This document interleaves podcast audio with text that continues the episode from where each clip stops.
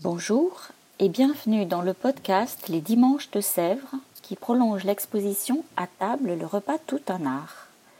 Un programme concocté par la Manufacture de Sèvres et Alimentation Générale qui vous amène chaque semaine à la rencontre de cuisiniers, de designers, d'artisans, d'historiens ou de scientifiques pour échanger sur la gastronomie.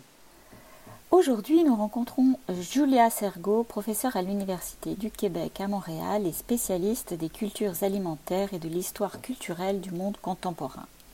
C'est elle qui a notamment conduit la mission de la candidature française au patrimoine culturel immatériel de l'UNESCO. Elle est par ailleurs l'auteur de La gastronomie est-elle une marchandise culturelle comme une autre, ouvrage coup de gueule dans lequel elle invite à penser la gastronomie comme une culture commune et non pas comme un art du luxe et de la haute cuisine. Elle a aussi encadré les ouvrages collectifs Le cuisinier et l'art et Imaginaire de la gastronomie chez Menu Fretin. Nous allons donc discuter avec elle aujourd'hui des liens qui unissent la gastronomie et l'art. Bonjour Julia. Bonjour Elisabeth. La question qui nous taraude aujourd'hui, Julia, c'est pourquoi la gastronomie n'a pas acquis ses lettres de noblesse comme la peinture ou la musique? Alors, euh, en effet, la, question de la relation de la cuisine avec l'art, elle est lancinante depuis des siècles. On trouve déjà euh, ces questions dans Platon, dans Montaigne, parce que c'est comme si la cuisine avait euh, souvent intrigué, posé problème. Sans doute que c'était dû au statut du cuisinier, qui pendant longtemps était un, domestique en réalité, hein, un employé hein, euh, de maison, euh, un domestique, et qui en même temps transformait la matière, euh, arrivait à produire des mets esthétiques, arrivait à créer, et je pense que ce, paradoxe du, cuisinier qui était un domestique euh, et parfois même dans la Rome antique un esclave, et qui en même temps avait ce pouvoir de, création et de transformation de la matière, a toujours euh, posé euh, problème. D'autant que dans la mesure où on, incorpore ce que fait le cuisinier, euh, eh bien évidemment, euh, ce qu'il prépare euh, constitue notre chair et en même temps est essentiel à notre santé. Donc en même temps, il a un pouvoir sur nous, le, cuisinier. Il a le pouvoir de nous maintenir en santé, voire de nous empoisonner. Il a le pouvoir, et c'est ce qu'on lui reprochait dans l'Antiquité ou même au Moyen Âge, où le que, le maître que, était souvent qualifié de coquin parce qu'il arrivait à faire des artifices finalement en cuisine et à tromper euh, le, son, maître. Donc voilà, ça a toujours été euh, un, statut un peu bizarre. Alors c'est vrai que euh, les, cuisiniers avaient la réputation d'être goulus, d'être ivrognes, d'être voleurs, d'être menteurs, et en même temps, ils avaient cette capacité de création et le pouvoir sur les corps et la santé. Et donc voilà, la question s'est toujours posée. Euh, mais en fait, euh, dans la mesure où, euh, alors ça c'est pour le statut du cuisinier, mais, mais, dans la mesure où la cuisine, évidemment, renvoie à une, aux sensations, hein, à, une sorte d'esthétique euh, autour, qui est autour des sensations. Euh, là encore, c'est vrai, comme le, disait Assouli euh, et d'autres, que le goût étant, placé pendant très longtemps, ayant été placé dans la hiérarchie basse des sens, Hein, avec l'odorat, l'odorat qui était animal, et puis le goût aussi euh, était placé euh, en bas de la hiérarchie des sens, eh bien, euh, il n'a pas été valorisé et tout ce qui relevait de la on va dire, la, création culinaire, etc., n'a pas été valorisé. Mais c'est quand même bien plus compliqué que ça. C'est-à-dire que il y a eu pendant longtemps une esthétisation finalement de la cuisine hein, autour de l'artifice, par exemple, qui consiste à faire un, un poisson finalement en chair de porc par exemple, hein, et de lui redonner l'apparence du poisson, ou de euh, prendre euh, une, une, oie et la, transformer en pain, enfin des choses comme ça. Enfin, on peut, toutes sortes de choses comme ça ont été faites. Donc ça, ça relève de l'artifice, donc qui à la fois permet aux convives de s'extasier parce que c'est euh, c'est quelque chose de spectaculaire, mais qui en même temps n'était pas considéré dans la hiérarchie des arts comme quelque chose de valorisé. Hein. de la même façon qu'aujourd'hui, plus tardivement, euh, le, le, on va dire l'esthétique culinaire a pu être considérée un peu comme du kitsch. Hein. donc voilà, des choses qui dévalorisent euh, ces approches euh, esthétiques. Euh, mais euh, pendant, en fait, finalement, euh, depuis toujours, ce qu'on trouve dans les écrits culinaires, c'est que le rôle du cuisinier, c'est de produire un mets agréable à l'œil, parce que on le sait, toutes les analyses de, sensorialité, etc., le, le montrent. On mange d'abord avec les yeux, c'est la première chose. Donc, produire un mets agréable à l'œil, c'est-à-dire d'une esthétique visuelle qui suscite l'appétence, mais cette perception visuelle ne doit pas être déçue par l'esthétique gustative qui, elle, donc procède de sensations reliées euh, au goût, au papilles, à l'ortho et à la rétro-olfaction, même si, donc, pendant longtemps, ces sens ont été euh, dévalorisés. Ce qui ferait donc d'un cuisinier un artiste, ce serait donc d'abord sa capacité à articuler esthétique visuelle et esthétique gustative alors. Oui, d'emblée, euh, d'emblée, euh, je vais dire, il y, a, toujours eu, enfin pour les cuisiniers professionnels, hein, j'entends, je ne parle pas de la cuisine quotidienne, il y a toujours eu une recherche euh, sur le visuel faite par les cuisiniers pour des questions diverses, hein, qui étaient soit euh, amuser, soit euh, rendre compte d'un certain prestige, soit, etc. Il y a, toujours eu ces recherches-là.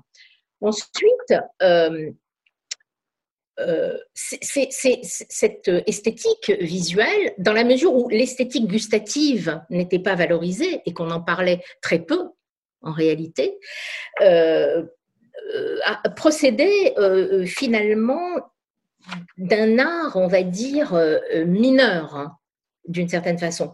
Parce que euh, y avait, même à la Renaissance et, même durant les temps modernes, cette distinction finalement entre les arts majeurs et les arts mineurs les arts majeurs faits par les artistes, les arts mineurs plutôt par les artisans, les arts majeurs qui ont donné les arts libéraux, c'est-à-dire où domine le travail intellectuel, alors que l'autre catégorie arts mineurs, ça a donné les arts mécaniques qui sont les arts de la main.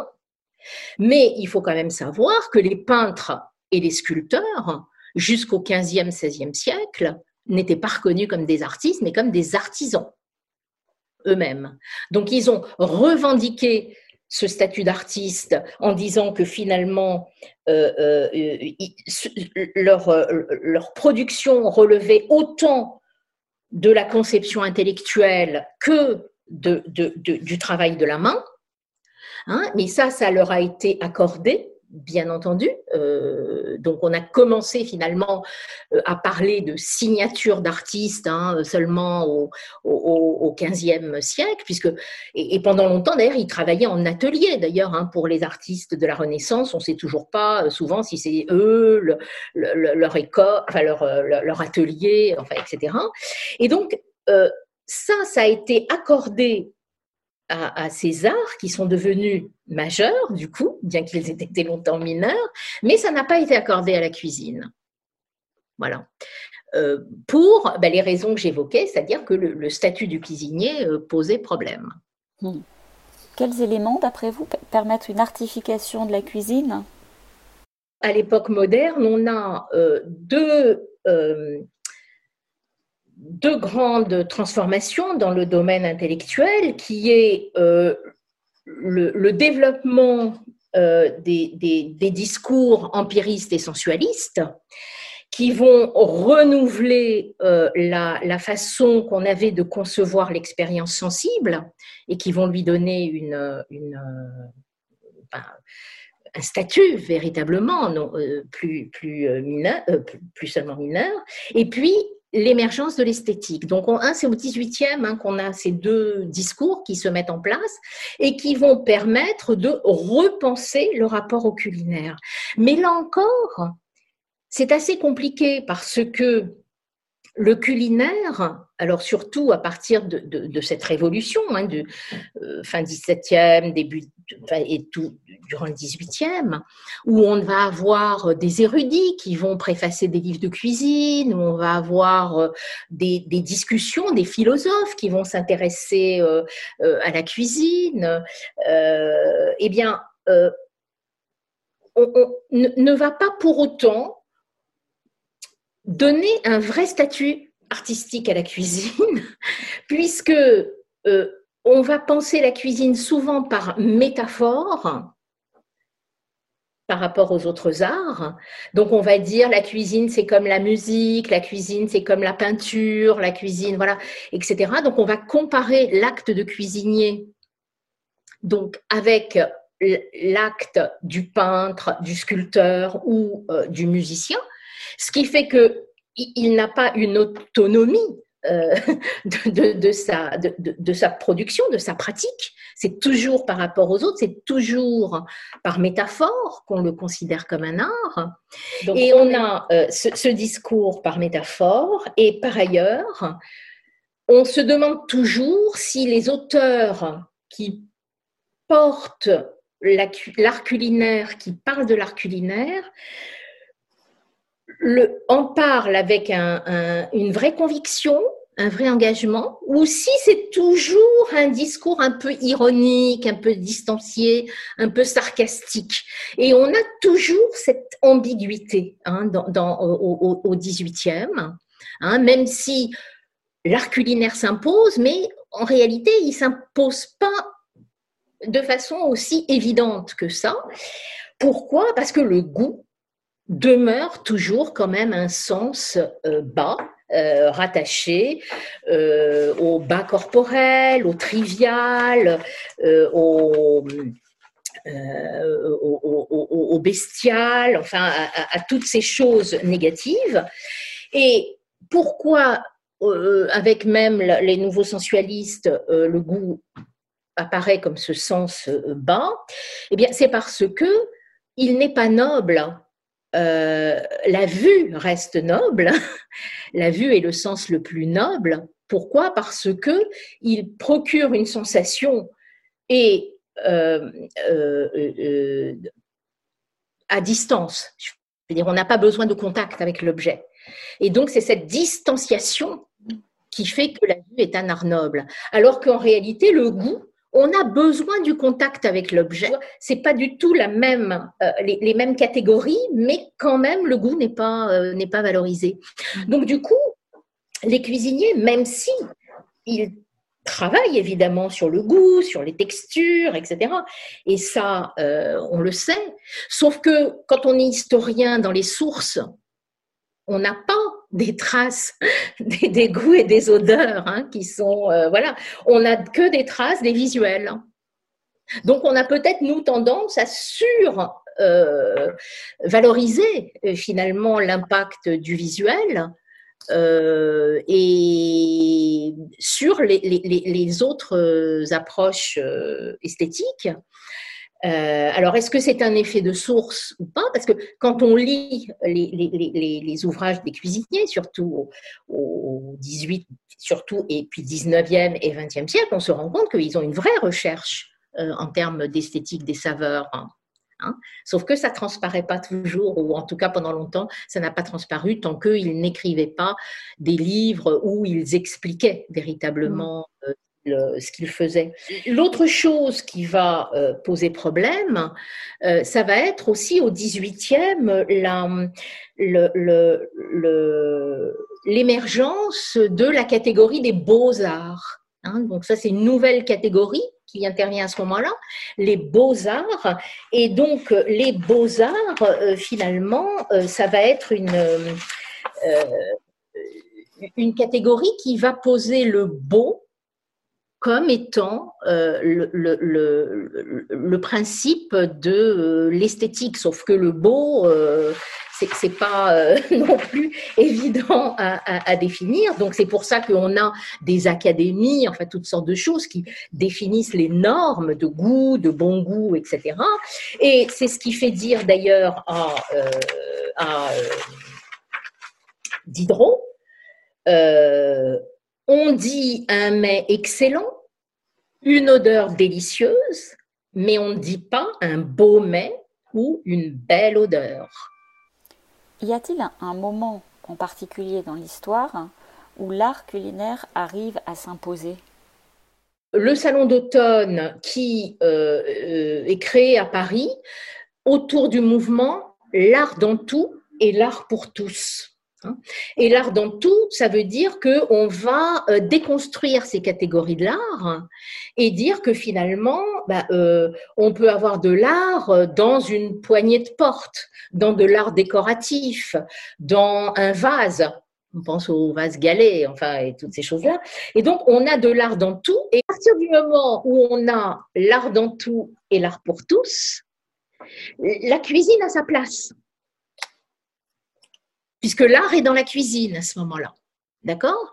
Et chose extraordinaire, au salon d'automne de 1923, la cuisine est proclamée 9e art officiellement proclamée 9e art. Et la, cuisine va garder ce statut de 9e art coûte que coûte, euh, jusque dans les années 60 où la place va être prise par la bande dessinée. Et là encore, c'est un, euh, quelque chose euh, d'assez étonnant de voir, et donc c'est une vraie question, de voir pourquoi les cuisiniers de l'époque euh, qui défendaient la cuisine et le statut artistique de la cuisine ne se sont pas battus pour garder cette place de, de 9e art pour la cuisine. Et si on regarde à l'inverse, maintenant, les artistes aussi ont été inspirés par la cuisine ou du moins par les diverses matières dont elles sont composées. Pourquoi peindre le sujet culinaire?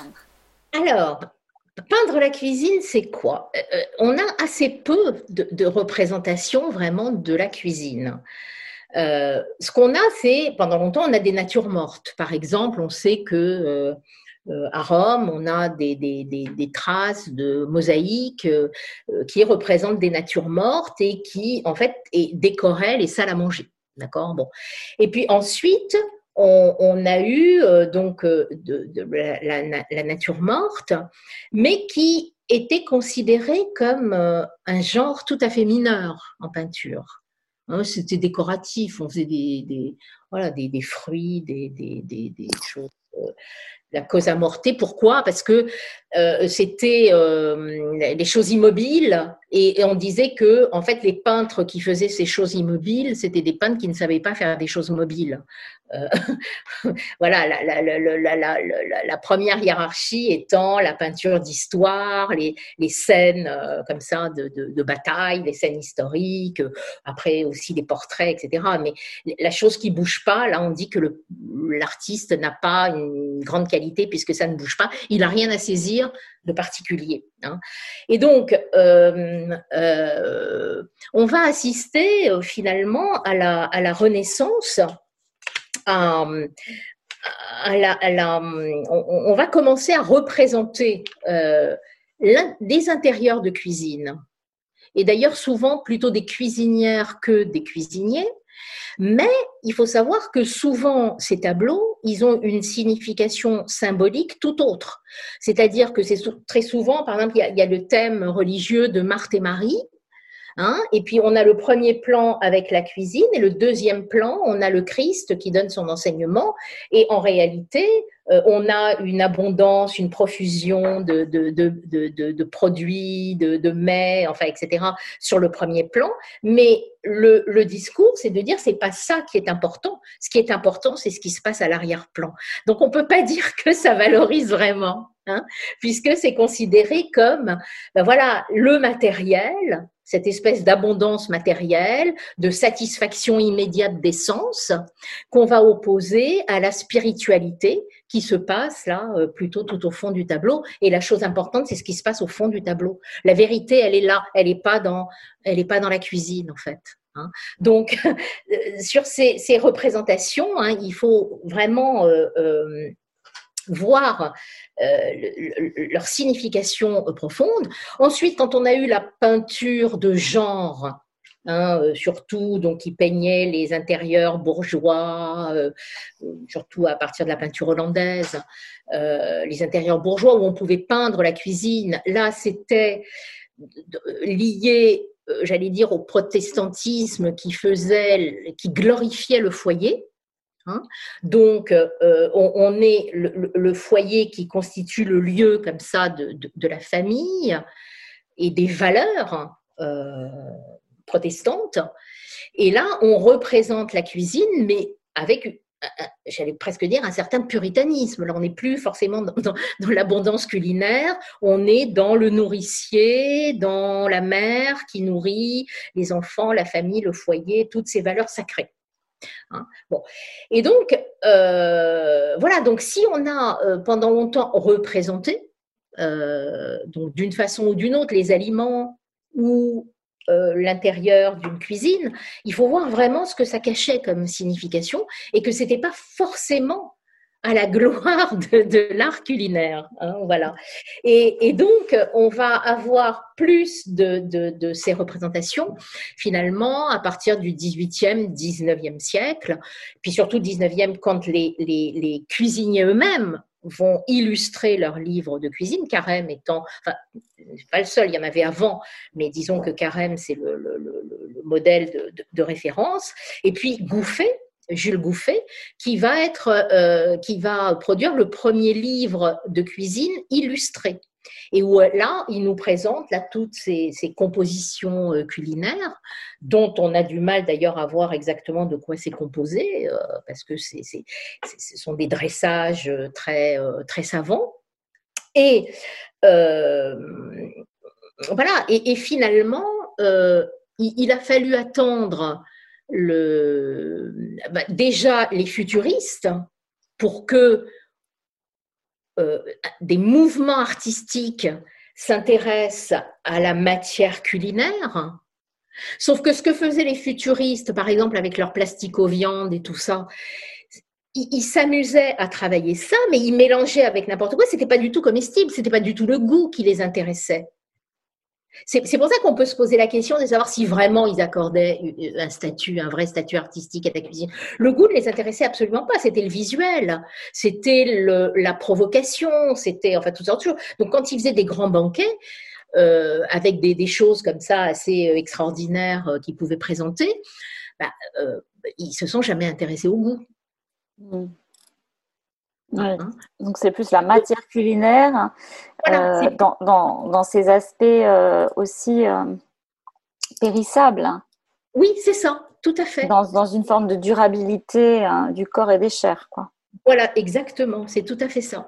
Et, et donc, on, on, peut dire que vraiment, c'est avec le hit art et, et surtout avec Spoeri qu'on va avoir vraiment de l'intérêt euh, des artistes pour la cuisine, mais là encore, il faut distinguer euh, le restaurant, c'est-à-dire Spoiry va ouvrir son restaurant et va servir. Donc c'est un artiste qui fait de la cuisine et qui sert des mets qui sont de l'art. Bon. et puis, euh, ce qu'il va y avoir dans la Hit Gallery, au-dessus du, restaurant, là, du Düsseldorf, et qui là, c'est pareil, ça va être des productions faites avec de la matière alimentaire Et donc, ils se sont, tous ces artistes se sont beaucoup posé la question de savoir s'ils devaient être consommés. Est-ce que c'était de l'art éphémère qui devait être consommé? Ou est-ce qu'on devait ensuite les, euh, les, les, figer dans des, des, des, enfin toutes sortes de choses comme ça, euh, pour les conserver? Il y a eu beaucoup de, de, de débats là-dessus. Hein. Et donc, euh, voilà, c'était pas forcément fait pour être mangé. Euh, donc là encore, hein, c'est pas si simple. Et, et, et moi, c'est vrai que je me suis toujours demandé euh, pourquoi est-ce qu'on ne mange pas une production culinaire d'un artiste et on mange une production culinaire d'un cuisinier, en fait?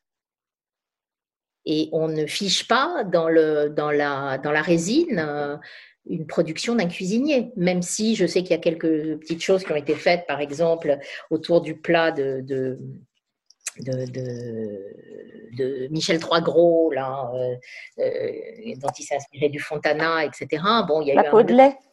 Oui, c'est ça, il y a eu un moulage qui a été fait. Mais bon, donc euh, ce statut, finalement, donc on voit que ce n'est pas le statut d'art éphémère qui pose problème pour la reconnaissance de, la cuisine. Hein. c'est vraiment, je crois, fondamentalement le, cette, idée qui demeure que ça reste trivial, que ça reste bas, mmh. euh, et que on a beau euh, essayer d'institutionnaliser tout ça, comme quand par exemple on, euh, la Villa Médicis reçoit, reçoit des, cuisiniers. Hein, euh, à partir de 95, je crois, ou 98, 98. Mais en réalité, il y a eu un seul cuisinier. Parce que le, pauvre cuisinier, il était complètement perdu à la Villa Médicis. Et ensuite, ils ont changé les normes. C'était plus les cuisiniers, c'était les artistes, les plasticiens qui utilisaient la matière culinaire. Donc, on retombe encore une fois sur les mêmes, euh, problématiques liées à ce statut euh, euh, un peu inférieur euh, donné à la cuisine, même si aujourd'hui, c'est extrêmement valorisé. Je veux dire, aujourd'hui, les chefs ne sont plus des, domestiques. Ils, sont, considérés comme des, stars, véritablement. il y a les émissions, enfin, il y a toutes sortes de choses. néanmoins, bah, l'art culinaire n'est toujours, pas considéré comme un vrai objet culturel. Il n'y a pas de, politique culturelle autour de ça. Donc voilà. Et vous dites au travers de la, la gastronomie est une marchandise culturelle comme une autre, qu'elle devrait être inscrite dans l'action du ministère de la Culture. Bien oui. De quelle gastronomie on, on, on parle alors, euh, quand on parle de gastronomie, évidemment, ça va au-delà de, l'art culinaire. Hein. Euh, donc, euh, la gastronomie étant une pratique sociale du, du, on va dire, pour vite, bien bon et beau manger. Voilà. et donc, ça, évidemment, ce sont des valeurs qui sont définies toujours différemment selon les époques, etc. Donc, bon, mais peu importe. ça porte des valeurs du bien, du bon, du beau.